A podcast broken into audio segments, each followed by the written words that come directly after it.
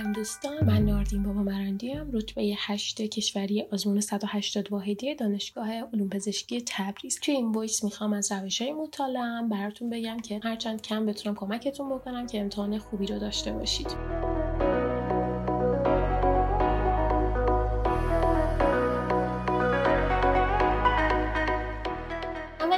موضوع شروع کنم که چجوری می‌تونیم توی این امتحان موفق باشیم چه توی این امتحان چه توی امتحانهای دیگه. اولین قدمی که شما باید بردارین اینه که هدف داشته باشید. هدف گذاری بکنید. بگید که من می‌خوام جز دو نیم درصد برتر افراد باشم یا اینکه من می‌خوام صرفا این امتحان رو پاس بکنم. هدفتون رو مشخص بکنید از قبل و بعد از اون هدفاتون رو بنویسید. ممکنه که شما در این حال توی زندگیتون برای سال آینده سه چهار تا هدف رو مد نظرتون داشته باشید. یکیش مثلا امتحانات ترم 8 باشه یکیش انجام پروژه پایان باشه یکیش امتحان 180 واحدی باشه. خب شما میایید برای اینها بازه های مشخصی رو معین می‌کنید. مثلا میگید من توی ماه اول سعی می‌کنم که مثلا سعی می‌کنم تا پایان دی ماه امتحانات ترمم رو بدم تا آخرین روز امتحاناتم. اولویت یک منونه. ولی وقتی که می‌رسه ماه بعدش اولویت اول شما تبدیل میشه به آزمون 180 واحدی. توی این ماه سعی می‌کنید کارهای دیگهتون رو خیلی کم رنگ بکنید و این کارتون بیشتر بپردازید. بعد از اون می‌تونید بعد از دادن امتحان 180 واحدی با خیال راحت ادامه کارهای پایان‌نامه‌تون رو انجام بدید. زمان کمی هم نمونده بعد از اون. و کاری بود که من خودم انجام دادم. کار بعدی که بعد انجام بدید اینه که برنامه ریزی بکنید. از هر روزی که دارید شروع می‌کنید برای آزمون جامعه حتما برنامه ریزی بکنید. کاغذی رو بردارید درس های آزمون جامعه رو بنویسید تعداد سوالاتشون رو بنویسید جلوش و برنامه ریزی بکنید. بگید کدوم فصل رو کی می‌خونید و برنامهتون منطقی باشه. مثلا وقتی که یک فصل از ceutics مثل مثلا مبحث کلوئیدا سوسپانسیون ها یا بحث مایعاتش بحث محلول ها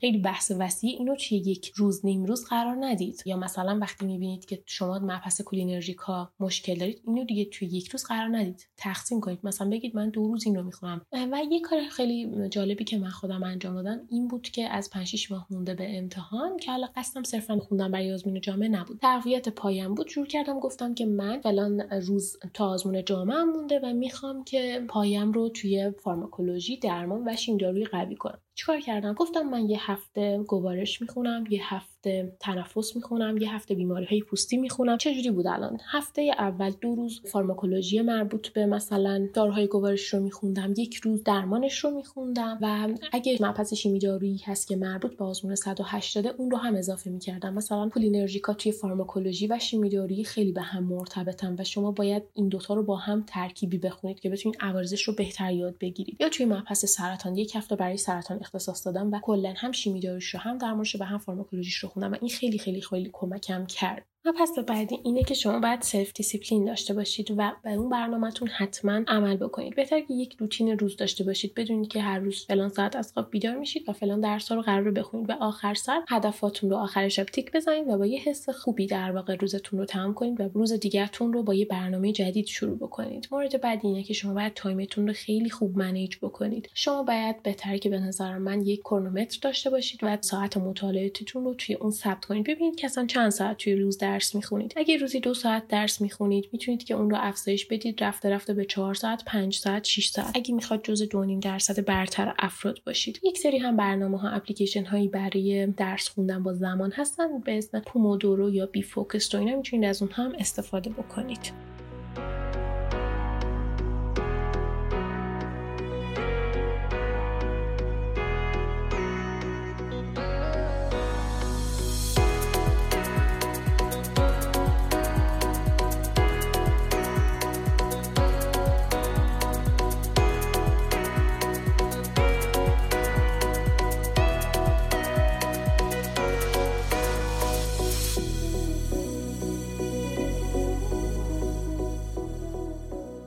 مورد درس pharmaceutics که 50 تا سوال امتحان به خودش اختصاص داده منبع مطالعه من کتاب خلاصه اطمینان بود. دوستان اینو بهتون بگم که من طبق تجربیات خودم دارم حرف می‌زنم و صرفا اینجوری نیست که چون من کتاب اطمینان رو خوندم حتما شما این کتاب رو بخونید. من از کتاب خلاصه اطمینان برای ceutics استفاده کردم و خیلی راضی بودم. همه سرفصلاش به نظر من مهمه ولی شما می‌تونید از سرفصل هایی که کوتاه هستن و تعداد صفحاتشون کمتره حتما مطالعه داشته باشید که مثلا با خوندن سه صفحه بتونید یک سوال رو بدید. نمونه سوال هم من نمونه سوالای کتاب اطمینان رو استفاده کردم و یک اپلیکیشنی هم که بهتون توصیه می‌کنم داشته باشید اپلیکیشن دکتر آباده که تمام سوال ها رو رایگان اونجا دارن سوالات ارتقا و تخصص رو. اگه بخواید که به پاسخ تشریحشون هم دسترسی می‌تونید داشته باشید. از کانال تلگرامشون هم می‌تونید که رایگان سوالا رو دانلود کنید. اگه نخواهید که کتاب های اطمینان رو تهیه کنید می‌تونید از این اپلیکیشن استفاده بکنید و یه کار دیگه ای هم که حتما لازمه انجام بدید اینه که سوال هایی رو که شما دارید می‌خونید رو بعد مارک بکنید سوالای مهمش رو که بتونید آخرین هفته ای که قرار به مرور اختصاص بدید اون آخرین هفته اون سوال ها رو هم مرور بکنید. من هفته آخر کتاب ارزشیابی ارتقا رو تهیه کردم و از این کتاب تست می‌زدم. هر روز مثل شبیه سازی آزمون جامعه بود برای خودم. هر روز سه تا آزمون رو می‌زدم و تحلیل می‌کردم و باز هم سوالای مهم رو مارک می‌کردم و زمانهایی که وقت داشتم سوالای مارک شده رو نگاه می‌کردم. برای داروسازی بالینی باز هم 50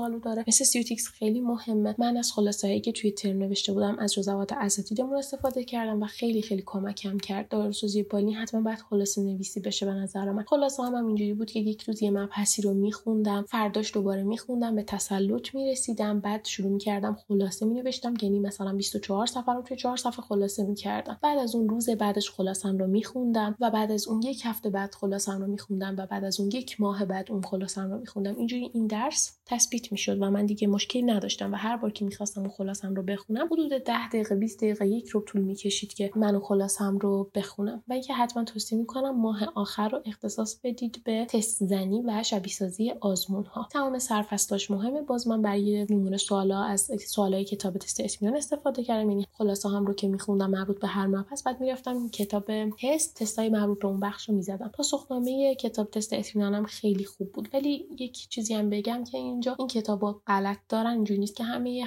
در واقع سوالاشون و گزینه هاشون درست باشه. ولی کتاب های خوبی هستن. در مورد شیمی دارویی سی تا سوال داره. به نظر من سوال هاش راحته به نظر من بهتر حذف نکنید. می‌تونید که بزنید. اگه از نمونه سوال استفاده کرده باشید سوال های راحت زیادی داره. یک سری سوال متوسط و سختی هم داشت. من از خلاصایی نوشته شدم. در طول ترم باز برای این درس استفاده کردم و مطالعه ترکیبی من همراه با درمان فارماکولوژی برای شیمی هم خیلی مفید بود. باز هم سوال کتاب تست رو استفاده کردم. یه مسئله که می‌خوام بهتون بگم این که دوستان فکر می‌کنن شیمی به دردشون نمی‌خوره. ولی شیمی درسی که شما اگه ساختارها رو بلد باشید می‌تونید که عوارض داروها رو پیش بینی بکنید. برای مثال داروی فنازوپیریدین یک عارضه که داره رنگی کردن ادرار. شما می‌تونید با توجه به ساختارش که رزونانس داره یعنی باندهای دوگانه یک در میان داره متوجه بشید که این دارو می‌تونه که رنگی باشه و رو رنگی بکنه. یا داروی ایزوترتینوئین اگه دیده باشید رنگش زرده که اون هم دقیقا به همین دلیل یا یک سری داروها که با غذا تداخل دارن و گفته میشن با فاصله از غذا خورده بشن اینا دقیقا باندهای دوگانه ای دارن و یک ساختار مشخصی دارن که به شما نشون میدن که این می‌تونه که با داروهای دیگه یا با غذا تداخل داشته باشه. بنابراین شما خیلی مهمه که اینها رو بدونید. در مورد فارماکوگنوزی که 20 تا سوال داره من توصیه می‌کنم اگر قرار درسی رو حذف بکنید درس گنوزی باشه. من به مطالعه من جزوه کلاسیم بود و سرفصل های مهم و پرتکرارش هم به نظر من آلکالوئیدا اسانسا و ساپونین ها هستن. ولی دلیل نمیشه که از این مباحث سوالای بیشتری میاد کتاب تست گنوزی اطمینان خیلی سوالای زیادی داشت و به نظرم من یک مقداری سخت هم بودن و اگه قراره گفتم درسی رو حذف بکنید گنوزی باشه. علتش هم اینه که مباحث سختن و کتاب تست هم سوالاش خیلی زیاد و جزئیه. فارماکوگنوزی هم از نظر OTC therapy خیلی می‌تونه بهتون توی داروخونه کمک بکنه. برای مثال شما می‌تونید داروهای گیاهی رو OTC برای درمان جوش برای post menopause برای سنگ کلیه و برای بیماری مختلف توصیه بکنید. که همه اینها OTC هستن می‌تونن توسط داروساز تجویز بشن. وارد درس فارماکولوژی میشیم که 35 تا سوال داره. منبع من برای فارماکولوژی خیلی متفاوت بود و من خیلی از یوتیوب و ویدیوهاش استفاده کردم. من از یوتیوب page ای Osmosis و Speed Pharmacology و Armando Hasudungan فکر می‌کنم استفاده کردم که اگه دوستان یکی از این Osmosis رو مثلا search بکنن بقیه رو هم براشون میاره. یا مثلا فارماکولوژی بزنن براشون میاره اینها رو توی یوتیوب. می‌تونن توی ده دقیقه مباحث کولینرژیک و پارکینسون یا هر مبحث دیگه ای رو خیلی راحت یاد بگیرن و بعد شروع بکنن بخونن. یا اگه برای مرور می‌خوان یک مبحثی رو مرور کنن می‌تونن از مرورهایی که توی یوتیوب هست استفاده بکنن. من از خلاصه جزوات اساتیدمون هم استفاده کردم ولی منبع اصلیم همون یوتیوب بود. من باز تکرار می‌کنم که من reference های اصلی که معرفی شده بود رو برای آزمون جامع نخوندم و شما می‌تونید بدون اینکه reference ها رو بخونید هم توی این آزمون موفق بشید. سرفصلهای مهم فارماکولوژی به نظر من کولینرژیک آدرنرژیکا بخش قلب و عروق و آنتیبیوتیکا هستن. نمونه سوالای کتاب اطمینان برای فارماکولوژی خیلی زیادن و من توصیه می‌کنم اگه زمان کمی مونده این کتاب رو تهیه نکنید و از خلاصه جزواتتون از یوتیوب استفاده بکنید. چون سطح سوالات سخت نبود ولی من پیش بینی می‌کنم که یا سال آینده یا سالهای آینده سوالهاش به سمت سختتر شدن بره. در مورد سمتشناسی که 15 تا سوال داره منبع مطالعه من باز کتاب خلاصه اطمینان بود. یکی از اشتباه های من این بود. تا فصل فلزات سنگین و بخش اصول سمشناسی بخش تفاوت در پاسخهای سمیتی رو فقط مطالعه کرده بودم و از بخشهای دیگه هم کلی سوال اومده بود و توصیه می‌کنم که دوستان این اشتباه رو تکرار نکنن. ما این اشتباه رو کردیم و همه هم دوره های ما یکسان بودن. ولی دوستان که قرار این ترم آزمون 180 رو بدن آگاه هم به این نکته که از فصل های دیگه سوالات زیادی طرح میشه. بنابراین من توصیه می‌کنم که اگه وقت دارید از رفرنس و اگه وقت محدودی دارید از کتاب خلاصه اطمینان استفاده بکنید برای سمشناسی. نمونه سوال های کتاب تست اطمینان برای تنها اون دو تا فصل بود. البته ممکنه که بنابر سوالات که آزمون 180 اومده بود حالا ممکن سوال های دیگه هم بیاد. من توصیه می‌کنم که سوال های تلیفی رو کمتر بخونید و بیشتر تاکید داشته باشید روی سوال های ارزشیابی ارتقا و سوالات تخصص رو حتما مطالعه بکنید. گزینه هاشون رو حتما مطالعه بکنید و همیشه در نظر داشته باشید که امتحانتون یک هفته زودتر از اون تاریخی هست که قراره باشه. اینجوری خودتون رو زودتر آماده می‌کنید. هفته آخر اعتماد به نفستون بالاتره و مشکلی دیگه براتون پیش نمیاد. سر امتحان هم خیلی ریلکس بشید. همه ما یک بار آزمون کنکور رو پشت سر گذاشتیم. بنابراین همه ما می‌تونیم که یک بار دیگه هم خودمون رو به چالش بکشیم و موفق بشیم. عذر می‌خوام از دوستان اگه تونتون صحبت کردم چون قرار صحبت دوستای دیگر رو هم بشنوید برای همین من سعی می‌کنم که وقت رو برای دوستان دیگه هم اختصاص بدم. وقتتون بخیر باشه. امیدوارم همتون موفق باشید.